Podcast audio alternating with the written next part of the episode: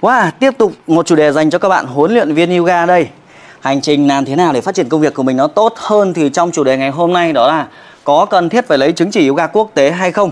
Nên nếu các bạn có ý định học nghề yoga, có ý định có một chứng chỉ yoga quốc tế thì phải xem hết video này để tránh mất tiền, mất thời gian, mất công sức, đôi khi cầm mỗi tờ giấy về nhà treo, chả đáng điều gì cả. Tất nhiên Uh, các khóa đào tạo yoga quốc tế đều có những ý nghĩa riêng, có các lợi ích riêng, nhưng quan trọng là bản thân là cái người học ấy, là mình mình phải hiểu về nó thì nó mới có tác dụng được các bạn. Đưa cho bạn một quyển sách mà bạn không biết cách đọc thì nó chả có tác dụng gì trên cuộc đời của mình.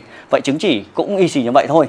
Vậy thì trước giờ nếu mà mục tiêu của chúng ta đó là chúng ta muốn học hiểu sâu hơn về kiến thức, về chuyên môn để chúng ta chăm sóc học viên của mình, thì các chứng chỉ cũng giống hệt nhau. Cũng rất nhiều trung tâm đào tạo yoga tại Việt Nam rất là tốt, ở nước ngoài cũng rất tốt, nhưng ở quốc tế cũng có nhiều trung tâm rất là dở hơi, và ở Việt Nam cũng có nhiều trung tâm dở hơi. Vậy thì khi bạn học một cái chứng chỉ, kể cả quốc tế hay là quốc Việt hay cái gì đó, bạn cần biết là cái nội dung đào tạo có gì, thì chưa? Nội dung đào tạo của chương trình ấy có gì? Có đáp ứng được cái mục tiêu mong muốn của bạn hay không? Được không các bạn? Phải đáp ứng được mục tiêu mong muốn của mình chứ. Ví dụ mình muốn nâng cao về kỹ năng, về chuyên môn, về nghiệp vụ, về trị liệu yoga chẳng hạn, thì trong nội dung đấy có cái nội dung đấy không? Nhá, có cái nội dung để giúp mình có kiến thức đấy về mình chăm sóc học viên hay không? Hay là bạn một trang giấy trắng, bạn muốn học chứng chỉ yoga quốc tế thì cái nội dung đấy trong khóa học đấy bạn học không phải để học.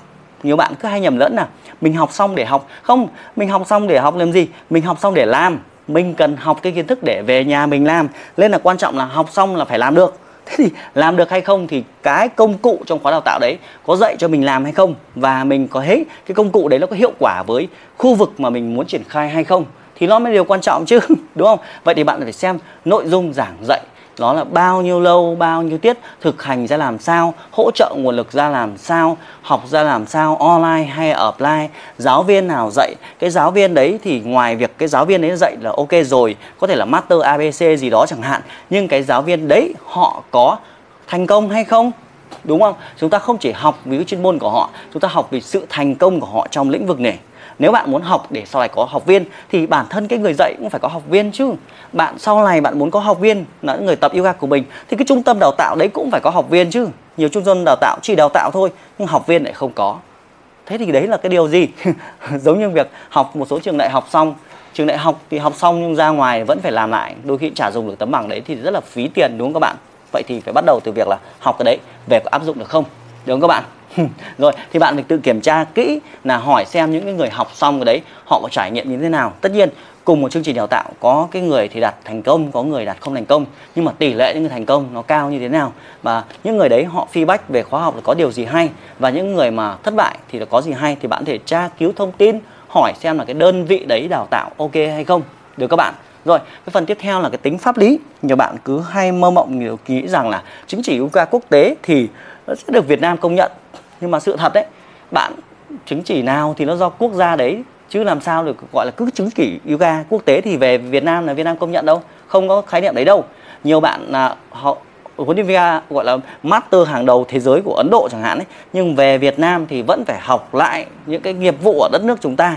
Cái văn hóa vùng miền nó khác nhau, cách xử lý khác nhau, tập tính, tập quán khác nhau, cơ thể, cách ăn uống. Nếu bạn ví dụ như bạn hay nói yoga đến từ Ấn Độ, bạn thử sang Ấn Độ mà xem, cách ăn uống của họ nó khác mình hoàn toàn, kiến thức dinh dưỡng của họ khác mình hoàn toàn, cách vận động cơ khớp nó khác hoàn toàn mà. Đâu có thể giống nhau được đâu. Nên là đôi khi cái chứng chỉ đấy nó ok ở đất nước đấy, nhưng mà mang Việt Nam là không được công nhận, đôi khi vẫn phải học lại. Nên nếu bạn muốn có một chứng chỉ nghiệp vụ nó được công nhận ở nước ta thì chúng ta có thể học từ những cái hội yoga của các thành phố, của liên đoàn quốc gia, của tổng cục, của các trường đại học, hoặc của các cái trung tâm học viện gì gì đó, nhưng mà phải có tư cách pháp nhân được quốc gia chúng ta công nhận. Nên các bạn lưu ý điều đấy nhé, chứ không lại cứ nói chứng chỉ là quốc tế không cũng về Việt Nam, quốc tế thì sang quốc tế mà công nhận, đúng không? Với hai, quốc tế thì cũng phải quy định là quốc tế là nước nào công nhận, chứ quốc tế nó có hàng trăm quốc gia như vậy. Bạn học ở Ấn Độ thì chứng chỉ đấy được công nhận đôi khi được mỗi Ấn Độ thôi. Bạn sang Mỹ chẳng hạn thì chứng chỉ đấy thì công nhận ở Mỹ thôi, ở một số quốc gia người ta chơi với nhau thì người ta công nhận với nhau thôi, đúng không? Sở văn hóa hoặc là các cái ban ngành các quốc gia họ có đồng ý điều đấy hay không, mà nếu đồng ý thì có cái chứng nhận gì đồng ý hay không, đúng không? Nó có công văn gì đồng ý hay không? Chứ mà bạn bảo bạn cứ thấy cái đơn vị bảo là chứng chỉ này quốc tế tất cả các nước công nhận, nhưng mà có cái công văn nào của nước đấy họ công nhận là cái chứng chỉ của cái quốc của của cái đơn vị ấy được công nhận không? Nên là chú ý nhá, tại vì nhiều bạn huấn luyện viên ga là không biết gì một chút gì về về pháp luật, về các cái cái cái luật lệ các thứ, nên là sẽ làm cho bạn tốn tiền, được không các bạn? Trừ trường hợp là bạn nhu cầu bạn lấy chứng chỉ quốc tế để cảm thấy được tự tin hơn, được mọi người quan tâm hơn, thì bạn cũng phải so sánh nhá. Mất vài chục triệu học cái chứng chỉ quốc tế, xong rồi nó chỉ đơn giản được cái danh thôi chẳng hạn. Thì cái danh ấy chúng ta có nhiều cách để tạo ra danh, chứ đâu nhất thiết phải tốn tiền tốn tiền như vậy đâu. Có đầy cái tạo ra danh. Ví dụ như là có một kênh YouTube nổi tiếng hơn cũng là có danh chẳng hạn, đúng không? Đấy cũng là danh mà. Nên có ai hỏi Kiba là Kiba em có chứng chỉ quốc tế hay không, đúng không? Thì nếu mà nhu cầu là danh vọng thì kênh YouTube cũng là danh vọng. Tôi có hẳn một cái nút bạc với hơn trăm nghìn nghìn theo dõi, tất nhiên phải mang lại giá trị cho mọi người. Nên là chia sẻ các bạn là một cái là học chứng chỉ quốc tế là cần phải biết rõ số một, cái kiến thức đấy có mang lại cho mình cái điều mình mong muốn hay không. Thứ hai, cái chứng chỉ đấy có được công nhận tại Việt Nam hay không, được công nhận ở nước nào nhá. Chứng chỉ nó thời hạn ra làm sao, công nhận ra làm sao, chứ không phải chứng chỉ ai cũng có áp dụng cho bạn đâu. Và một cái mở rộng thêm cho các bạn ấy, học gì thì học thì cũng phải có cái phần của cái chiến lược nó rõ ràng ra, có chiến lược rõ ràng. Chứ nhiều bạn là cứ nghĩ là à có cái chứng chỉ thì học viên đông hơn, nhưng không. Để có học viên đông hơn, bạn ngoài việc chuyên môn giỏi, bạn phải biết cách xây dựng thương hiệu cá nhân của bạn tốt hơn, biết cách tuyển sinh. Bạn có chứng chỉ rồi nhưng muốn phòng tập bạn đông hơn, bạn phải học về cách quản lý vận hành phòng tập, mở rộng kiến thức ở nhiều nơi. Như bản thân Kiba chẳng hạn ấy, đôi khi mình phải học thêm các cái chứng chỉ nghiệp vụ, các cái kinh nghiệm ở các lĩnh vực khác cơ, chứ chả liên quan gì yoga nhá. Ví dụ học cách làm video này thì trong các đơn vị đào tạo yoga có ai dạy đâu, đúng không? Tất nhiên khi mình học rồi thì mình lại chỉ lại cho các bạn huấn luyện viên để giúp họ có thể xây lên kênh thương hiệu, thông qua đó họ có thể có nhiều học viên uh, tốt hơn. Nhiều học viên đâu cần chứng chỉ quốc tế đâu, vẫn rất rất rất đông học viên nữa là khác. Nhưng có nhiều người có rất nhiều chứng chỉ nhưng mà chả ai xin việc cả, chả có ai học cả. Nên các bạn phải chú ý về điều đấy. Đặc biệt chúng ta sống trong thế giới gọi là thông tin, thông tin nó rất là nhiễu loạn, nên chúng ta biết cách sàng lọc thông tin để có một cái lộ trình rõ ràng hơn, đầy đủ hơn, được các bạn.